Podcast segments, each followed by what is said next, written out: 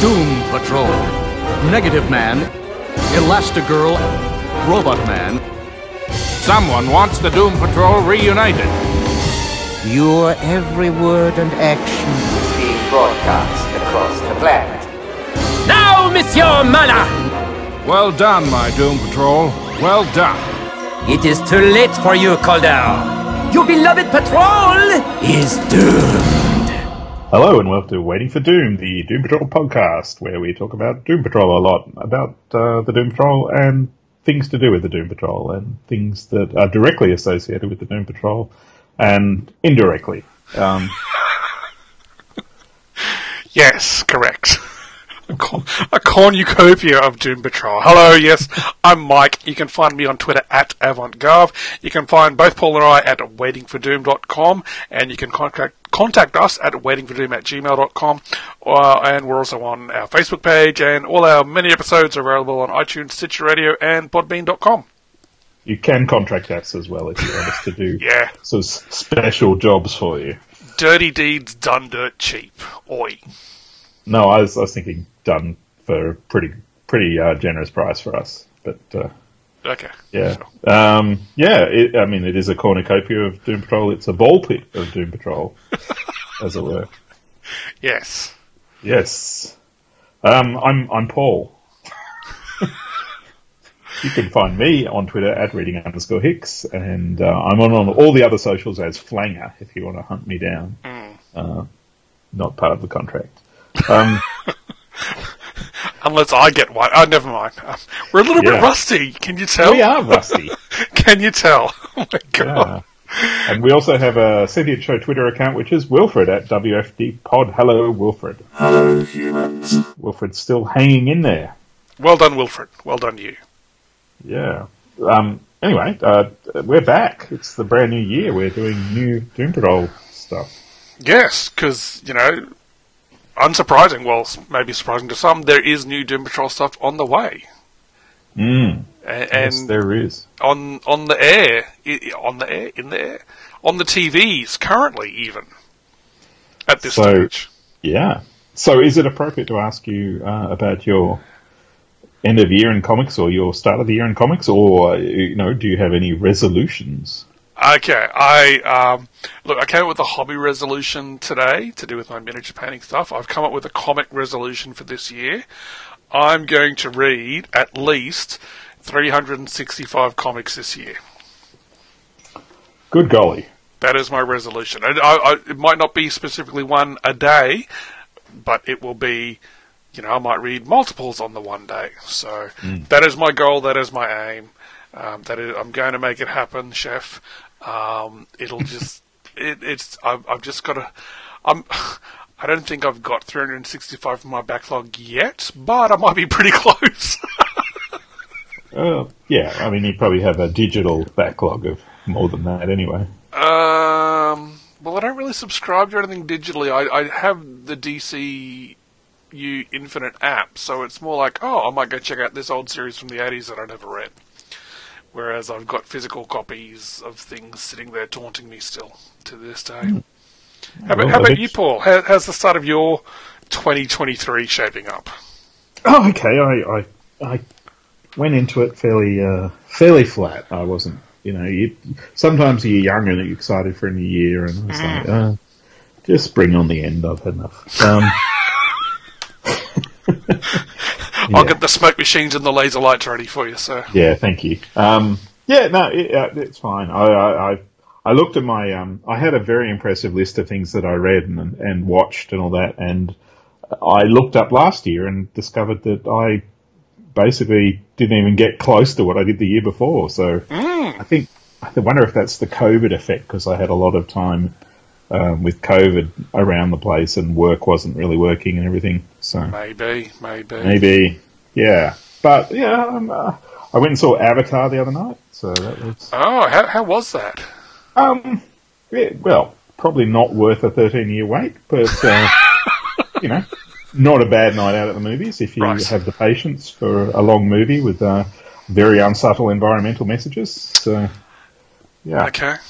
but I enjoyed it. I mean, it had it had like um, like some of the to- the the craft in it are very GI Joe, you know, cool hovercraft type things and Yes. hydrofoils and stuff, and it, you know they've exploded real good, and I like that. Oh, good. So it's it's uh, the good old nature versus technology fight once again. I'm assuming.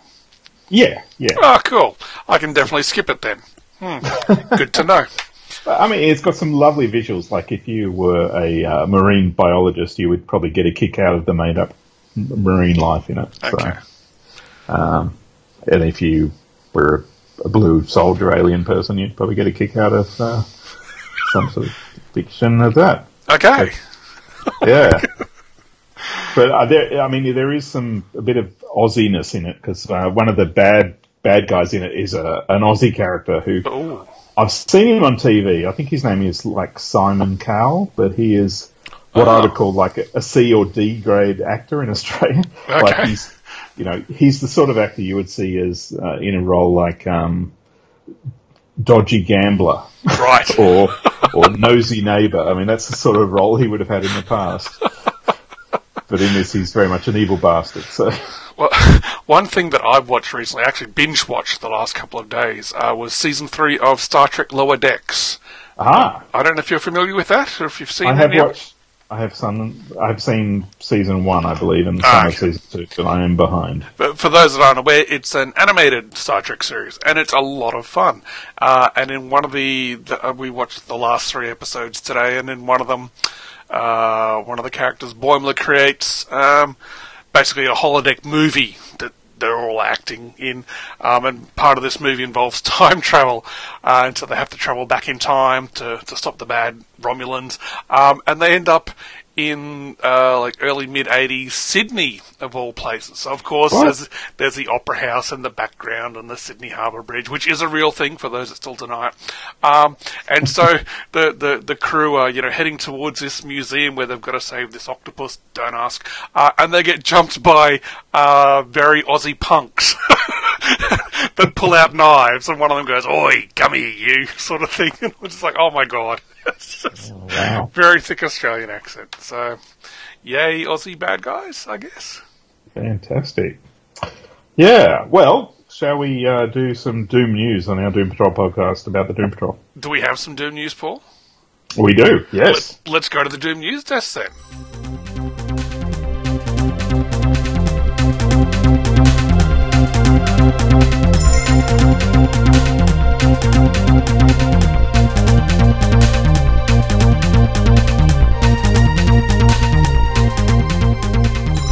All right, so we are getting very, very close to uh, the debut of another Doom Patrol run, the Unstoppable Doom Patrol, and it's all uh, written by Dennis Culver with art by Chris Burnham, and it is getting exciting. We're starting to see lots of images and things. So uh, we have news, like uh, we did a brief discussion of the new characters last time. Yes. Yes. So the the pink fuzzy, um, you know, sprite looking critter is called Beast Girl. Yes. Um, pink or purple? Probably purple, I would say. Um, well, I, I would say probably a bit of both, because from what I remember reading, her, her appearance can change. ah, Um, and and as she gets sort of beastlier, is that a word? It is now. Um, and it, it it sometimes affects people around her, so that'll be interesting to see. yes. Well, Dennis Culver said she's a young metahuman whose powers have not only caused changes in her appearance, but let her influence the primal instincts of those around her, sending them into fight or flight responses, among other things. She is very enthusiastic about becoming a superhero. You're going to love her. Excellent. So yes, and uh, the other guy is the degenerate, who um, yes, uh, he he's a bit Hulk-like, but uh, A little bit. yeah, he's um. There's a picture of him where his jeans are popping open. It's a bit like a pube flash happening, but uh, Well, that's sort of degenerate. Hey. yeah. But uh, was say? He's when his powers are trigger, he, triggered, he begins to devolve, becoming more and more powerful as he loses more and more of his humanity. He doesn't immediately fit in with the rest of the team. You're going to love to hate him. Ooh. Ooh, a bad boy. uh, yeah, and someone spotted Gotham uh, Wayne Tower on the background of the first cover by uh, Dennis Culver. Did a a cover for the first issue.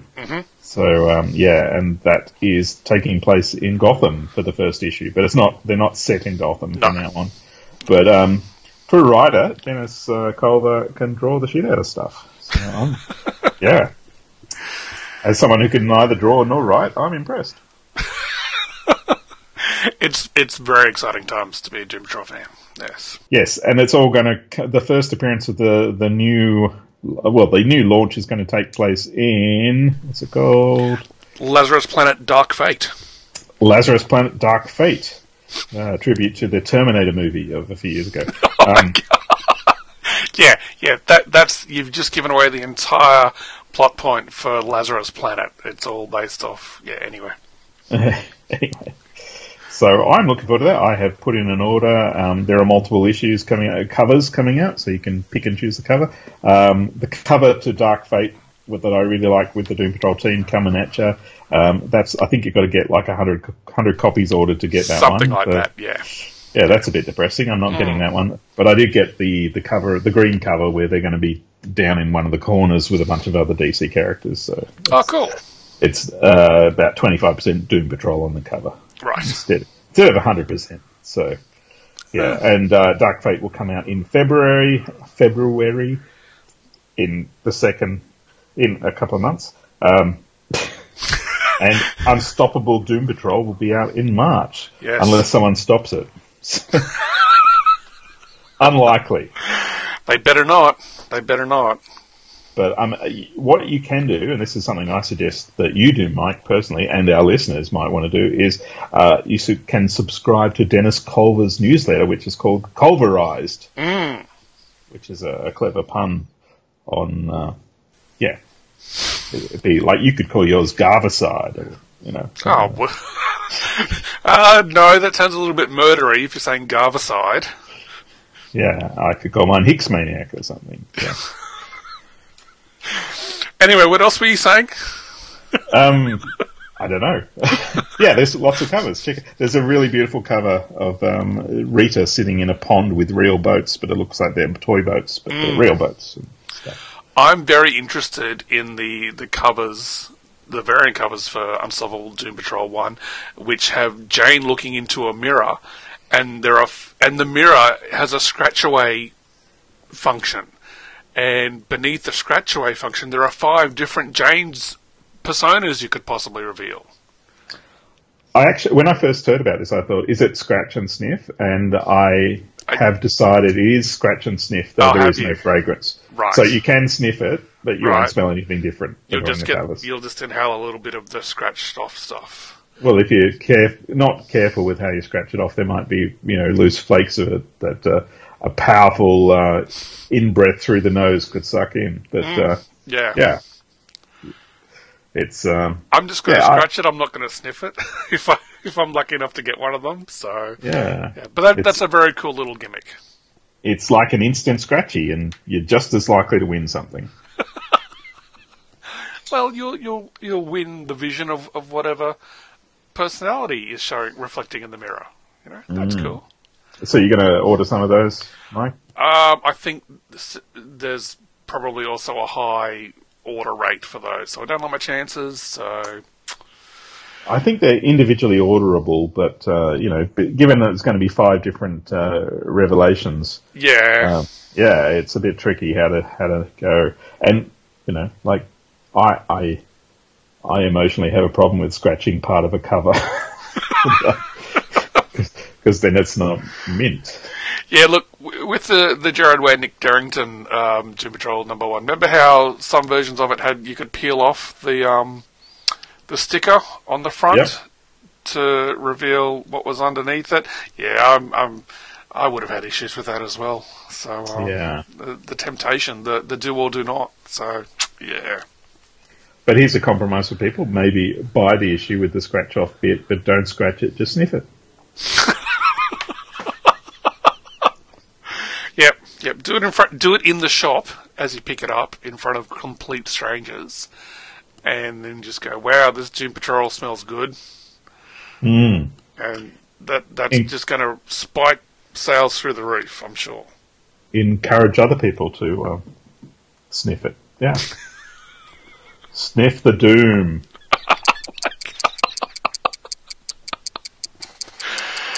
Oh, good lord. Um, just in time to save us from any more degeneracy.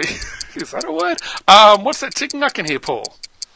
Oh, that would be the the doom clock.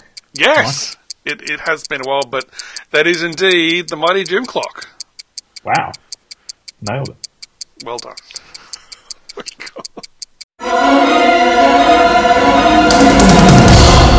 Okay, so as we look upon the face of the mighty Doom Clock for the first time in 2023, we can see that it has been just on 127 weeks since we had a new Doom Patrol book on the shelves. Just over two and a half years. That was. You got to be kidding. I, Two and I a half kid, I kid you not. No, I'm, I'm not kidding. feels like three weeks. Yeah, well, thanks, COVID.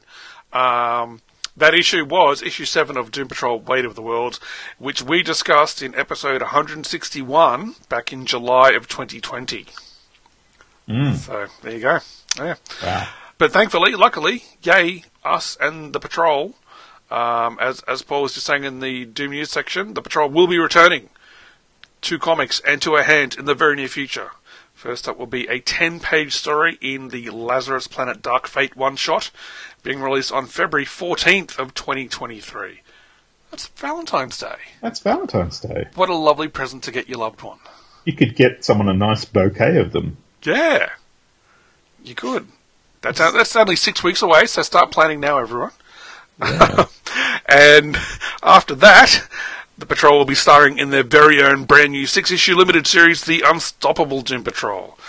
And this new series will be brought to us by the creative team of Dennis Culver, Chris Burnham, Brian Reba, or Reba, uh, apologies if I've mispronounced that, Brian, and Marie Javins, and it goes on sale March 28th of 2023. A mere 12 weeks away. Can't That, wait. that'd be a nice birthday present for me. Would it? Okay. I'm just going to make a note. Tell Sam to buy Paul lots of copies of Doom Patrol for his birthday. Yes. Sorted. Sorted. All right. Paul, it's been a mm. while, but are you ready Yes. for the This Week in Doom Patrol History guessing game for the first time in 2023? Absolutely. Hit me. Fantastic. I will not hit you, but I will instead roll the 10 sided die of Doom, and you are getting a 7. Seven. Seven. Lucky seven. Lucky seven. Lucky, lucky seven. Lucky Paul. All right, question the first. Uh, okay. Um, Higher. okay. It, um, are we are we in the are we in the sixties with this one? Nineteen sixties. No, we are not in the 1960s. Question two.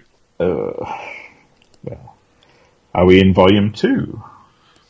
We are in volume two. Ooh. Question three. Question three. Are we? Uh, are we looking at a, a, a Grant Morrison issue? We are looking at a Grant Morrison issue. Pow! You're doing well so Uh, far. Question yeah. four. Question, Question four. four. Uh, what's it smell like? Um. Oh, let me have a quick squiz at my note. Have you got it there? Is it out of the bag? Um, I have got it here. Um. Pop it open. Okay. All right. Can Can you hear me pulling it out? If you'll pardon the expression. Um. Hang on. I'll have a smell. Mmm. Mm, smells like volume two. All right. Um. ah, what can I say? It smells like. Uh, I could give you a hint, but it'll probably be a big one, and it might give it all away. But it smells like rain. Smells like rain. Question five. Question five. Um, okay, rain. Rain on the cover. Uh, I didn't say there was rain on the cover. I just said it smells like rain. oh. Get your facts straight. You're trying to trick me. All right. Um, is is it a Richard Case joint? It is a Morrison case joint. On the cover, though, Uh, on the cover. is it a joint? Is it a, a case cover? Oh yeah, yeah. It is a case cover. It is a case cover. Actually, I'm going to double check that now that you've got me worried. Well, you can tell the difference between Bisley and Case, I'm sure. Oh, it's not Bisley. Oh, Yeah, not it's, it's not not, Bisley. Oh no, no, no, wouldn't get no, no. It's not the Gorgon mobile. Um, it's not the Dart. Um, there are only Australian listeners that will get that reference. Um, yeah, it's it's definitely Case. It's definitely Morrison. You have two questions remaining. Big question. All right, so we would. Uh, uh, so, if I remember correctly, we it uh, can only be between nineteen and say twenty-eight. Can't can't it? Maybe, Roughly. roughly, Uh, maybe, roughly. Um, uh, start, uh, cover stuff. Uh, to, do, Carry the two. is it? Uh, well, all right. Is it? Is it a story about Dorothy getting a period?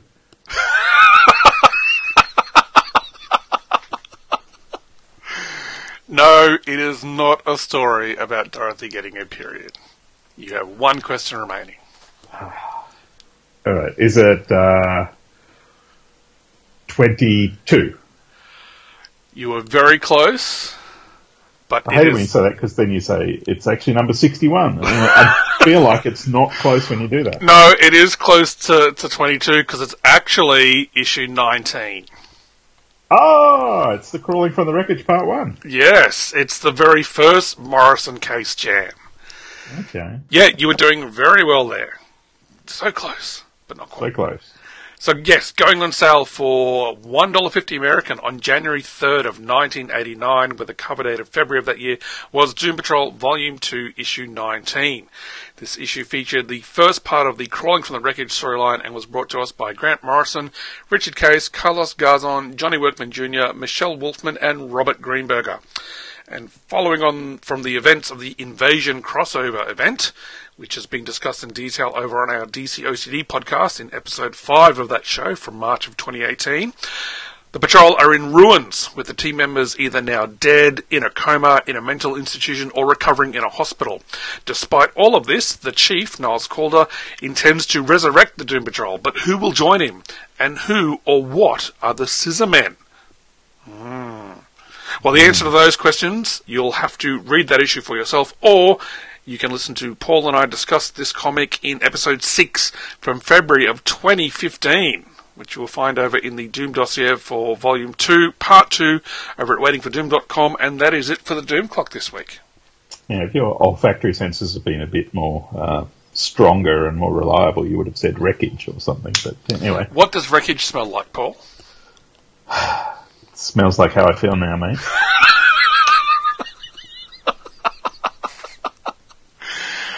Uh, I was looking for something within that comic that would, you know, I could easily vocalize as a smell. God, I'm mucking up my words tonight.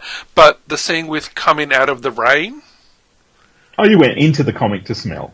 I was. Yeah, did you not hear me leafing through the pages? Yes. Oh, I wanted you to smell the cover. Oh, no wonder I didn't get it.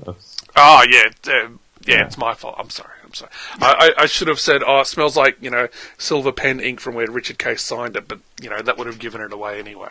So smells like Cliff in angli- anguish. uh huh. What's anguish smell like? How I feel right now. Anyway, Right. let's move on. Let's please.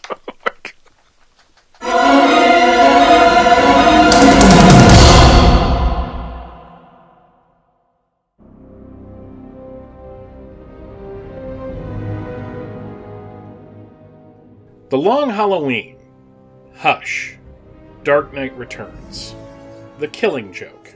These are all Batman stories that have been talked about and talked about countless times over the years. They are considered classics, and in most cases, that title is fitting. The thing is, Batman is nearly eight decades old, and whilst those stories are worth talking about, there are plenty of other Bat comics that are being a tad overlooked. And that's where we come in. Hi, everybody. My name is Michael Bailey. And I'm Andrew Leyland. Andy and I decided that it was a crime that there were so many great Batman stories out there that weren't getting their due. To that end, we started a show, the Overlooked Dark Knight, a non-index index show. Our goal is to talk about the previously mentioned overlooked stories and tell you why they're worth your time. The show comes out twice a month, with the first episode focusing on the back books from the late 70s and early 80s. We're starting with the Len Wein run and working our way forward through the books written by Gerry Conway and eventually Doug Moench. On the second episode of the month, we'll dig into the various adventure comics that were based on the Fox Kids slash Kids WB Batman animated shows because they're really good and hardly anyone seems to remember that they exist. The show can be found at the Fortress of Baileytude Podcasting Network, which is located at www.fortressofbaileytude.com. The Overlooked Dark Knight, the non index index show. Shining a bat signal on the bat stories that no one seems to remember or care about. Because somebody has to.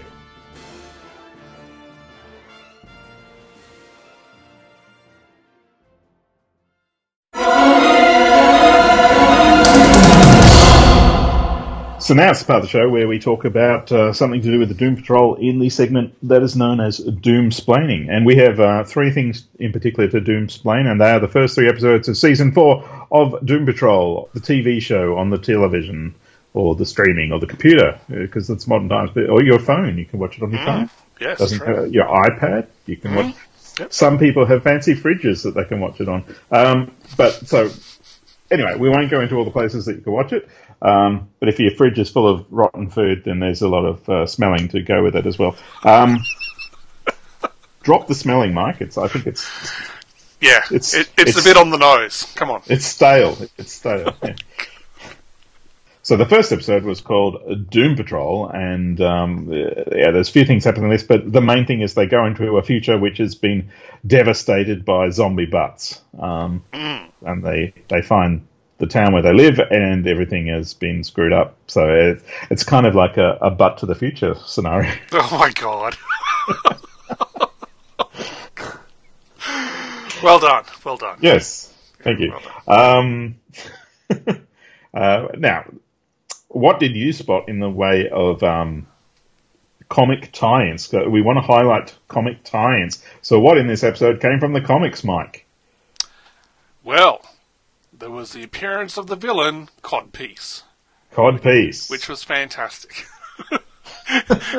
which and and just to quickly go on an aside, w- i- i- the absurdity of that character and his appearance was only slightly outdone by the sidekick lackey waiting at the van who did tech support and then had a cannon coming out of his butt and aiming it at Vic. Indeed. Yeah, but yeah, Codpiece.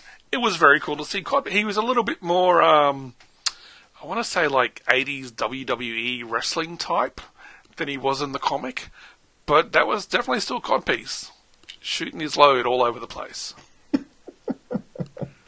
Yes, he was a very subtle character. Yes, yes, Yeah. Uh, there was also, I mean, the team basically uh, struggling with Rita's leadership because they discover that uh, when they go to the future, that everything is messed up because the Doom Patrol has failed, and the the team in the future are mostly dead um, and are resentful ghosts.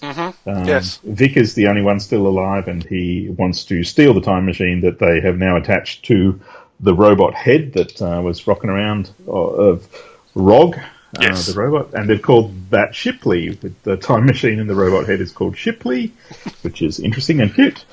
Um, yeah, um, so they, yeah, that that's the the gist of it all.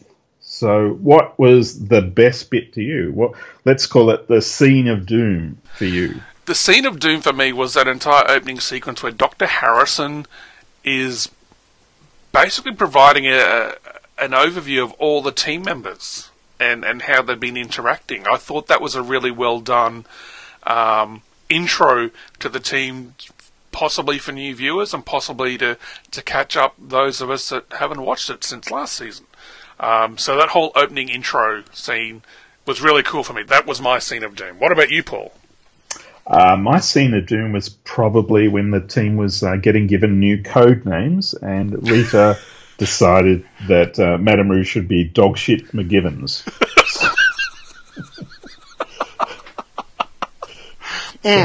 That's a good one. Yes, and when they had bought um, Codpiece, you know, Dogshit McGivens got instructions. yes. But uh, yeah, that was very bizarre. I mean, the fact that they put jellyfish on their head now to travel through uh, Shipley just to make them retain their memories. Yeah. And yeah, all that sort of stuff. And Vic has no powers now, but uh, yeah, he had a good confrontation with uh, Codpiece's sidekick, Stuart, I believe was the name that I Ah, found in the credits. Stuart, the sidekick. Yeah, um, but there was another comic connection, a very subtle one, that um, when Vic was talking to his dad, he mentioned them fighting Cell Phone Sylvia or assisting Cell Phone Sylvia. It was hard to tell. Um, but that is a character from the Mark Russell Wonder Twins. Oh wow, okay. Yeah, she's part of the Legion of Annoyance, which is Right. one of the lower leagues of Legion, um, Legion of Doom villains. Wow. Yeah. There's, there's some a few good characters in the Legion of Annoyance. There's the Scrambler and um, Red Flag. That's one of my favorites. Yeah, I remember the Scrambler. He yeah, he had a pretty he had a cool power. Um, Yeah, well, S- Cell Phone Sylvia had a cell phone that was not really a cell phone, but could send people into the Phantom Zone. That's right. Now I remember her. There we Yeah. Very good cool. lord. Yeah. Um, and of course, we've got Keeg rocking around. Keeg was introduced in the Gerard Way run Yeah. um, as the name for the uh, energy being. So, yeah, this is. Uh, but uh, Keeg and Larry aren't getting on. But yeah, overall, it was a. Uh, it was a fairly depressing start to the season. Like I think I was on a high at the end of season three because the team had all sort of come together and they, you know, they were doing team things and they seemed to have resolved some of their angst. But uh, yeah, there was a great big helping of new, fresh angst for this one, wasn't there? Yeah, look, uh, I enjoyed part of this episode, but it also felt like a step backward because you're right. Like season three, they were like, "Yeah, let's go and fight this giant testicle monster," and then season four opens, and, and like it's really cool to see Codpiece, but he was in there for like what five minutes, um, and they're kind of doing team stuff, but it's like there was a part of me going, "Where's the fight with the testicle monster?" don't tease us with your testicle monster and then not follow through. Um, and and what's with the jellyfish? There's there was like, yeah, there were bits that were like it was like, um, and they were talking about fighting the monster, and they were talking about other bits, and it's like uh, to me it felt like, you know, I, uh, what what's that rule in comics? Show don't tell. Yeah. Um, and there was like a lot of talking about stuff that happened off off camera, and I was like, I, I kind of wanted to see that. And then there was also the step backwards towards all the angst, which I kind of get with Laura being promoted to team leader, um, and that you know causing more clashes, and then them traveling into the future to see what had happened and how things had turned out. And I was like, oh, okay, here we go again. So, like, I'm really happy to see, you know, the patrol back with a, another season, but at the same time, it's like, oh, okay. Mm. So, yeah, I, I think, yeah, season three ended on a really optimistic note. You know, they were going to be Doom Force! uh, and then it was just like, ah, okay, they're kind of doing team stuff, but, uh, yeah, okay, Yeah. yeah. So I mean, yeah, but I did like uh, the the end of uh, the show, sort of glimpse of what's to come, where we saw Willoughby Kipling uh, consulting with his uh, leader Bunbury the Bunbury rabbit. yes. Yes, and uh, yeah, we got the tease that Immortus will rise. So there was a, a crop. Uh, it wasn't really a circle; it was a bunch of writing, crop Yeah. writing. A crop But, letter. more- Yeah. Yep. But did you have a quote of the episode? What was your favourite quote? Um, I tried to think of one, and I, uh, I, I couldn't think of other than maybe um, Rita. I, I couldn't think of one until you just mentioned Rita calling Laura Dogshit McGivens for a code name. That was pretty funny. Was. yeah. My quote was uh, Vic talking to Stuart, where he says, "What do you mean, just the IT guy? You're an integral part of his villainy. You're the foundation he builds his nefarious success on." And he gives him a pep talk, which leads to Stuart trying to blast him with his bum cannon. Yeah, yeah. Good one, Vic. Good one. Yeah. so that was that was the moment for me. All right, on to episode two. Now, what was episode two about, Mike? Episode two was called Butt Patrol. Um, and Rita is still moping about Laura being the, the team leader, and Laura and Cliff go off on their own little side mission to track down Darren Jones from the Bureau of Normalcy, uh, who they suspect is the source of the zombie werebutt uh, infestation. Jane and Vic go off on their own side mission to contact the Butt Hunter, who we previously knew as. It, it's the same guy, isn't it? As It's, the- it's the same guy. yeah, okay, it's not like his long lost twin brother or something. It's the, the beard hunter has become the butt hunter. Um, and so they, they track him down and have a, a interesting interaction with him there. There's lots of venting from Rita um, uh, to, to Larry about you know uh, the change in leadership, and basically there's also um, I don't know if they're flashbacks or just flash sideways, but we see that the Bureau is weaponizing the werebutts, uh, and they bring in a uh, musical specialist who basically tames the werebutts and gets them to perform what is my absolute favourite scene so far of season four. But all the butts singing and dancing to Shipoopi. Shipoopi. Yes. This was the episode that brought in show tunes in a big way. Yes. So, yeah, they, those were flashbacks because they occurred before the Doom Patrol um, busted up the ant farm and all the butts okay. got loose. So, Right. Yes, so we do see that. I mean, the problem is they know that the butts will become zombies and wipe out humanity, so they're trying to fix the butt problem before it gets uh, uh, escalates. So they think they've tracked down the last uh, zombie butt, which I think it's actually uh, Teddy. Teddy, because there were two twin butts. Uh, Teddy right, and yes. Nicholas, yeah. So I think Teddy is the one that the butt hunter gives them that's frozen. But at the end, it's revealed that uh, Doctor Yu has Nicholas uh, or Nicholas. If you Yeah, yeah, Nick Nicholas. Yeah. I suppose you didn't go on about it escalating, but anyway. escalated, yeah. um, yeah, but I did like Rita's plan to improve the team's performance by her wearing flat shoes and encouraging uh, Cliff to swear less. So big changes, which lead to her being deposed as team leader. Yeah, yeah, yeah. yeah. So, uh, what was your favourite bit of this? Uh, the Shipoopi scene. That was just Shipoopi, yeah. hilarious. Um, all the butts are in costumes, they're singing, they're dancing. It was glorious. Having said that, though, I, yeah, I'm, I'm kind of ready to move on from the whole wear butt stuff. Yeah, And well, I I, think mean, this the scene with Darren hopefully kind of put an end towards that. but uh, and my God, that scene as well. That was that was really weird, and then it ended very over the top with um, Cliff basically crushing his skull in.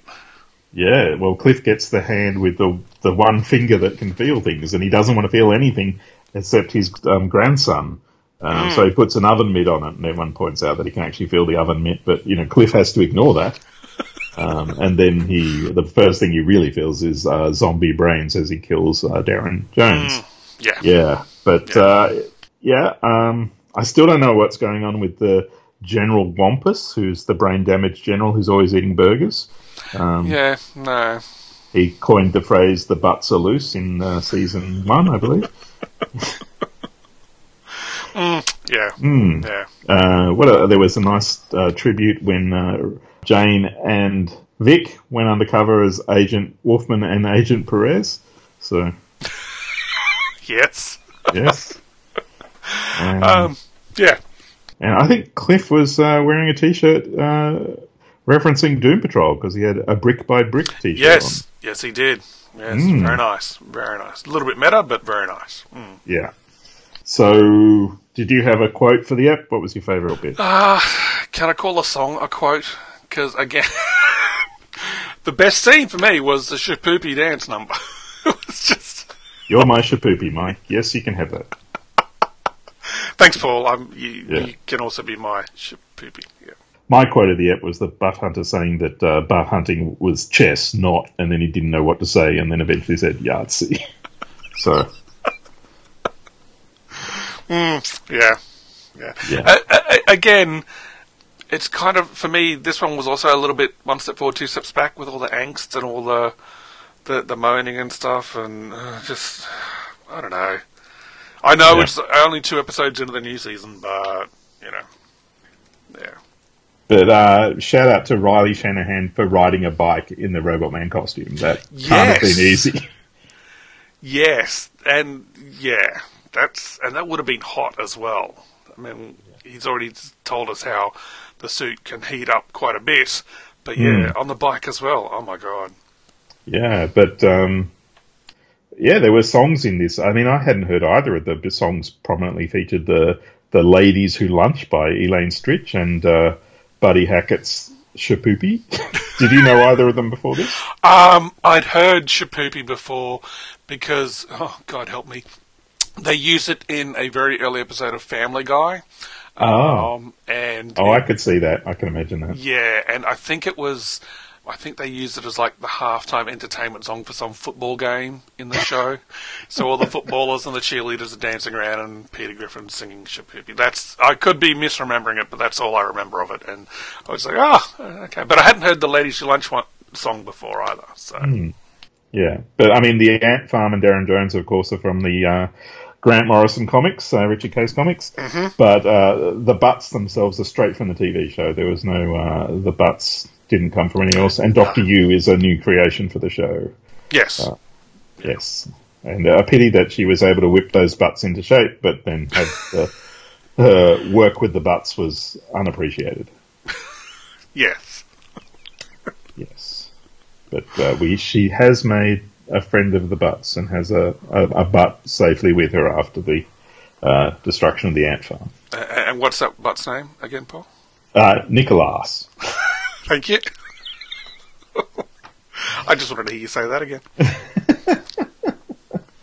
All right, now and the third episode was Nostalgia Patrol. Now this was probably my favourite of the three episodes. Uh, Okay. just- yeah, uh, but um, yes, someone tries to trap uh, Rita in a Rita Farr retrospective festival at the local cinema. Um, and I was, did she buy all that popcorn for herself, or was she anticipating her fans being there? Um, I, I I wasn't it- quite sure. I think it was a bit of both.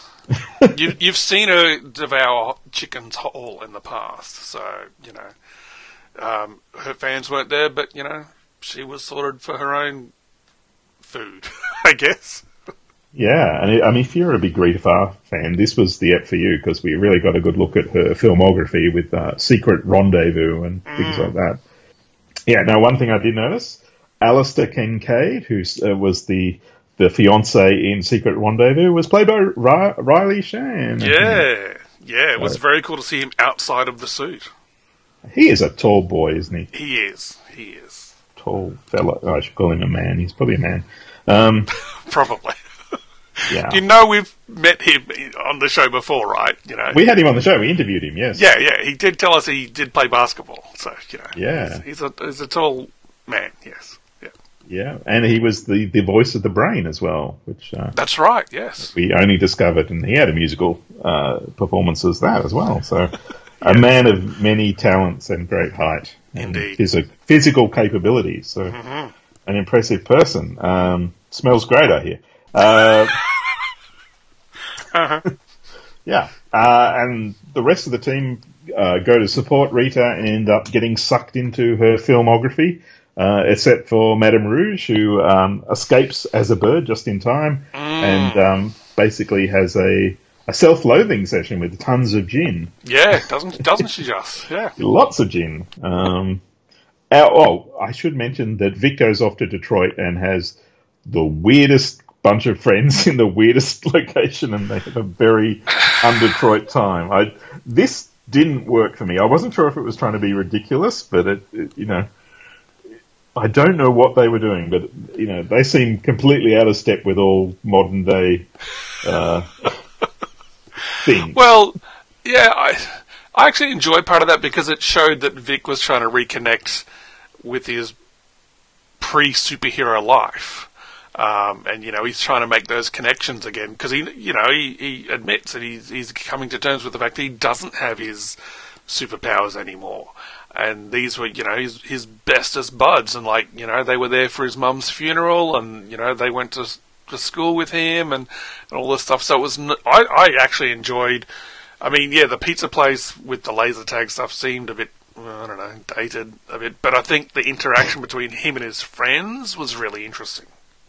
That pizza place looked unrealistic for 90210. I Wow. but I, I, I mean, I didn't get. His friends seemed to be pissed with him for they were sad when his mum died and he didn't wasn't there for them. Which it- it's a pretty weird situation. Yeah, yeah, I, I don't know. I didn't get that from them. I think it was more just like I, I think it was more that he moved on and went and did all the superhero stuff and, and didn't stay in touch with them.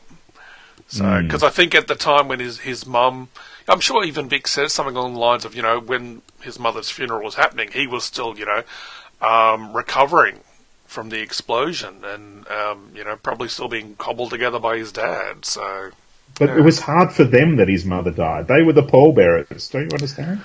yeah, well maybe It's she not was about him. Maybe she was very close with all of them. I don't know. Yeah. Anyway, uh, now we do uh, comic connections. Have you got some comic connections for us, Mike? Oh boy, do I ever! Because in the Secret Rendezvous movie, Larry meets someone who um, we end up having revealed is Mister One Hundred Four, Wow. Yes. who is From- def- definitely a comic character and a bit of a deep cut as well, because he originally appeared back in Volume One in the sixties. Yeah. So he was in uh, like Patrol 98, 105, and 106. Those last two we actually covered in um, episode 49, which was Rita and Mento's honeymoon episode, oh yeah. which we did back in 2016. Um, and uh, we covered, we, we did episode 30, which we titled The Life and Times of John Dubrovny. Which was Mr. 104's real name, uh, which covered his appearance in uh, his first appearance in issue 98, but he also appeared in the Doom Patrol Suicide Squad special, which we covered that same Yeah. issue. Um, and apparently, he also appears in a comic I don't believe we've covered. I could be forgetting it, but he appeared in Teen Titans Spotlight number nine. No, we did cover that. We did. Okay, I'm just an old forgetful man. We did Um, the Beast Boy miniseries and that issue in the one. Ah, see, I could say I was testing you, but no, I'm just old and tired. Um, and uh, it's it's revealed at the end that um, the person who has somehow worked this sorcery to pull everyone into Rita's movies and try and get an emotional response from her is someone called Dr. Janice, who, this is another very deep cut, Dr. Janice appeared in My Greatest Adventure 81, so the second ever comic to feature the Doom Patrol. Uh, Janice was in a story titled The Nightmare Maker, uh, where they were creating monstrous illusions that the patrol fought, but Cliff couldn't see, and Yep. they, he thought he was going mad. Um, and it was revealed that Dr. Janice was a wanted war criminal from the Nazi Ministry of Propaganda. And a dude. And a dude, yes, and and clearly Dr. Janice in the TV show is not a dude. Dr. Janice is a woman, um, and we covered that way back in episode five in Yeah. 2015. So some very deep cuts there. Yeah, no, I actually uh, always said it as Janus in my head, but uh, Ah, but uh, maybe that's another butt connection with J. Anus. maybe, may, maybe Maybe. Janus. J. Anus. Oh dear. But um, for me, the best bit of this episode was the music in Secret Rendezvous. It was so pitch perfect for that type of film. So, uh, yeah, well done. What is it? Mansell and uh, Kiner. They're the audio people for that. But I also loved uh, Rita's so- trashy sci-fi movie. And Cliff says, "Were you in Star Trek? you never told us you were in Star Trek." Loved it. And the outfits they're all wearing in that Oh. scene. This is fantastic. So good. Yeah, fantastic stuff. So, yeah, uh, this was my favourite of the three, probably because it was the least angsty. Um, but as far as character development, I think uh, Madame Rouge is getting the most out of this. Yeah, so Yeah. she she is trying really hard to change and have people recognise that she's tra- changed. Uh, she certainly regretted what she made Cliff do as far as killing Darren Jones and the fact that his uh, his feeling finger was uh, violated with zombie guts, um, brain, brain, zombie brains, Yeah. brains, yeah. Um, so yeah, interesting stuff there. Now, who would you say uh, was the most doomable player in the three eps? Look, I'm. I have to be on Rita's side for these three apps. She's doing her best to lead the team. She gets demoted.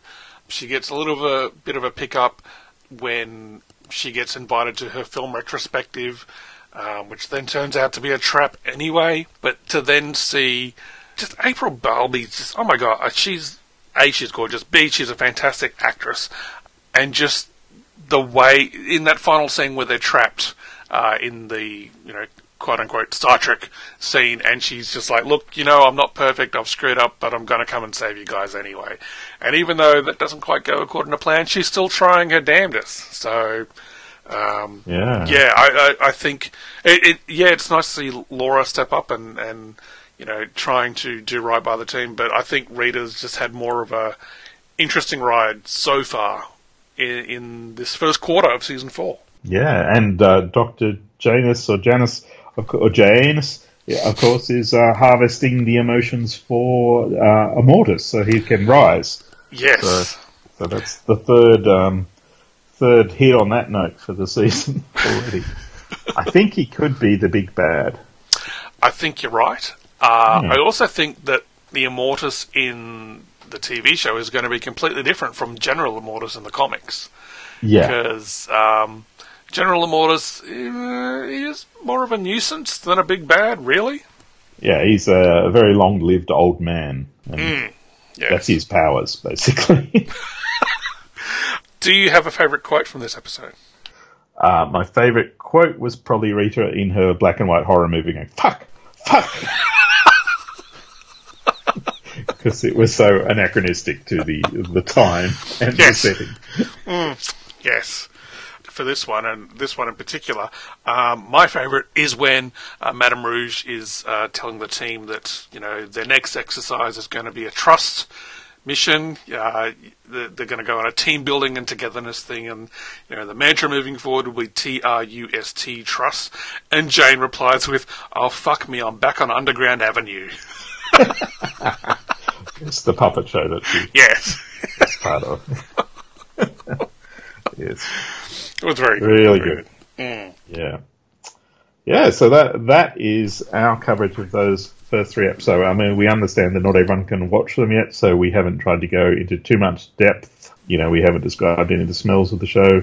Uh, just just the visuals and the audio. So Yes, and that way, maybe with a bit of luck, i with us doing them, you know, three eps at a time, because there are only twelve eps this season, which I actually like, um, because uh, I think season one had fifteen episodes, um, and that was maybe a little bit too long. But I know they had to introduce everything, so I think, and, and they're having a mid-season break as well.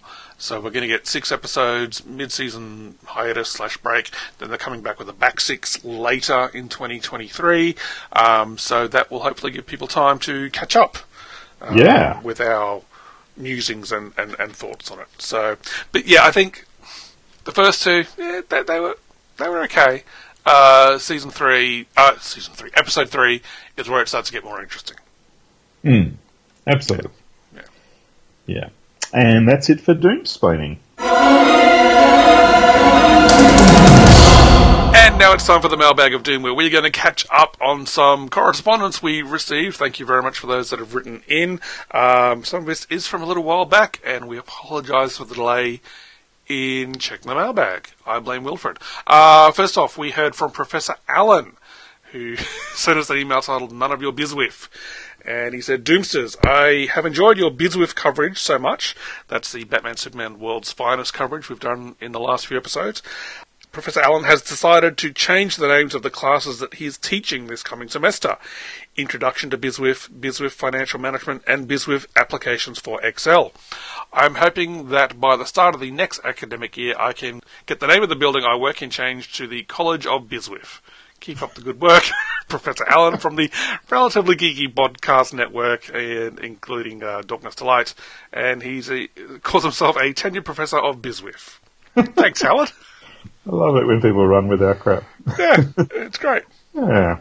Uh, we got a letter from uh, Scott Arthur, who basically uh, uh schooled me in Corto Maltese because I was saying that Corto Maltese had its origin in the Dark Knight Returns uh, comic by Frank Miller in '86, but he actually said there was a comic called Sergeant Kirk from 1967, which uh, had Corto Maltese as part of it, and then it, it, rocked around a bit in European publications before. Um, Frank Miller obviously was paying tribute to it, and then uh, I think it finally, after Dark Knight Returns, the uh, an American publisher started repeating, uh, reprinting those in English, the Corto Maltese comics.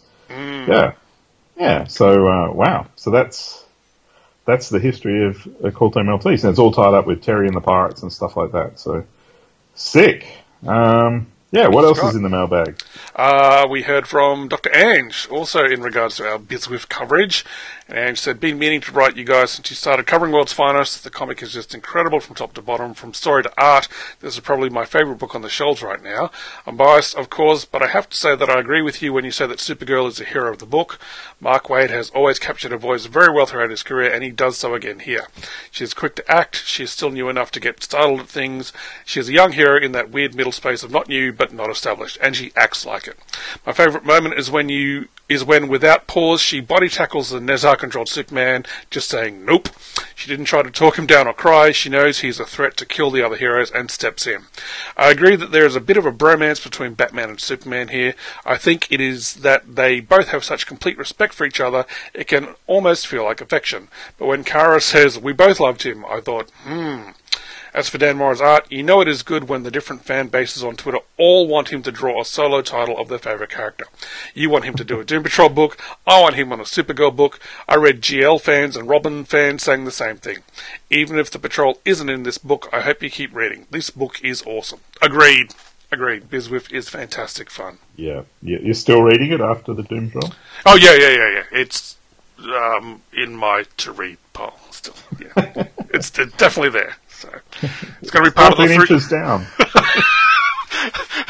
totally sex tape. Um, it's it's def- it's definitely there in the to read pile. It will be part of the three six five for this year. I promise. Yeah. Mm, excellent. Uh, we also got a, uh, an email from well a comment on the website. You can put comments on the website like Craig McD, and he said. Um, I, he's talking about the next run of Doom Patrol, the Unstoppable Doom Patrol. And he said, I wonder if Larry's time as the positive man has been retconned uh, the last time we saw Cliff in Weight of the Worlds, he was a baby. Uh, we'll be interested to see how much of Gerard's ways, Gerard Way's run is canon will be explained away. So yeah, we're uh, anxiously awaiting to see that. Um, I, I, I, feel like some of that is just old business, and they can sort of ignore it and get on with um, current status quo. But we'll, yeah, we will see.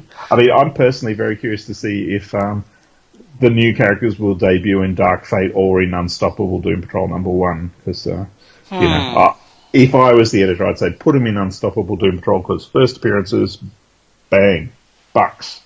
Yeah, true, mm-hmm. true. Yeah. Uh, we also bing, butter bucks. yes, that's how that saying goes. we also got a comment on uh, our site, uh, waitingfordoom.com, uh, in regards to episode 175, uh, which was titled Bizwiff Nezha Beaver Plinth, uh, which sounds like a cry for medical assistance. But this comment came from Tim Price, and he wrote Double the Doom. Definitely. I agree that this arc was great. Wish there was a bit more Doom Patrol, but except that it wasn't titled Doom Patrol World's Finest Guest Starring Batman Superman, because that would be Dip with Gazbiz. Too bad, since that just rolls off the tongue. Did anybody else think that Devil Nezha looks a lot like Kid Devil, you know, Blue Devil's old sidekick, Eddie Bloomberg, after he got underworldly unleashed. Red skin, white hair, horny head, all the same, except Nezha is older looking, so that'd be Geezer Devil. Right. Um, you must have talked about the patrol's costumes before, but I'll step back and say I really like Rita's costume. It evokes the original design, but replacing the skirt with biker shorts is really a great look and makes it less icky when she embiggens for those upward shots. A nice adjustment by Dan Mora. I wait anxiously for the beloved Doom Patrol to appear elsewhere and for your fine coverage. Cheers. Thanks, Tim. Yeah, well, we should probably uh, highlight for people who don't know, and I think most people know, that uh, Mr. Nobody recently appeared in uh, the Superman Returns special. That's true. Yeah, yeah And- Batman and Superman had to fight Mr. Nobody because uh, he was doing weird art performance stunts. You don't say. Oddly enough, I also have that issue in my to read pile. How far down, mate? Title of your sex tape. Uh, you just make it so easy. Um, anyway, So many sex tapes. sorry, I, it's it's been a while. Um, since Come we've down conversed, Flanger's sex tape work warehouse. We've got stacks of sex tapes. hang on, you do work in Canberra as well. Oh. hey, the context for those that don't live in Australia, Canberra, um, the capital territory of Australia, um, was quite well known for being the hotbed of porn in our country for many years. is Fyshwick. Fyshwick is the suburb Fyshwick, where, that's it. Yeah. where you can. Yeah. I was going to go into it. I thought, no, people don't need me to go into it. It's the scratch and sniff capital of Australia. Oh well, on that note, unless there's anything else in the mailbag of doom, Paul, Yes. what have we got coming up next on the feed? I think the uh, next thing coming on the feed will probably be the DCOCD event bracket, Ooh, where we've got a panel of experts and they are going to say, uh, argue for what the best event is out of uh, 32 events, getting them down to the one event that rules them all. Um, so that will be an interesting time. Um, I won't tell you who's on it because you might not listen because some of them are dickheads. Um, that's Yeah, not look- true. They're all not- great. Um, yeah, look, I, I had a quick text convo with Dr. Herfenstörfner the other day about that, and he's he's a bit feeling a bit anxious about having a group therapy session Ah, yes. this sort of thing. So um, it'll be interesting, I'm sure, Yeah. at the very least. And beyond that, I think we're going to do another Waiting for Doom on Doom Patrol uh, the next three episodes. So three, four, no, four, six, five, three, five, four, five, and six. there we go. We got there at the end. Oh. They make it so hard with these random numbers they apply Yeah. to them. I'm so glad you never worked for Sesame Street. Oh, the tax office. Yes, yes. Excellent. Okay, cool. Well, if you would like to get in touch with us, you can send us an email at waitingfordoom at gmail.com. You can leave a comment on any of our episodes on the site waitingfordoom.com. You can reach out to Wilfred on Twitter at WFDpod. Um, and yeah, as always, uh, thank you for joining us. Um, stay cool, be good to each other, don't be a crumb bum, and we will catch you again next time for more Waiting for Doom. Smell you later.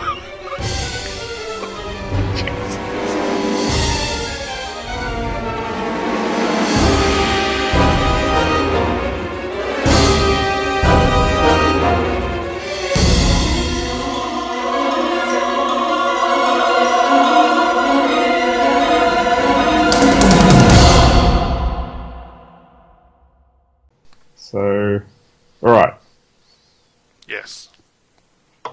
Have we got everything mentally in gear for this? Mm, Sure.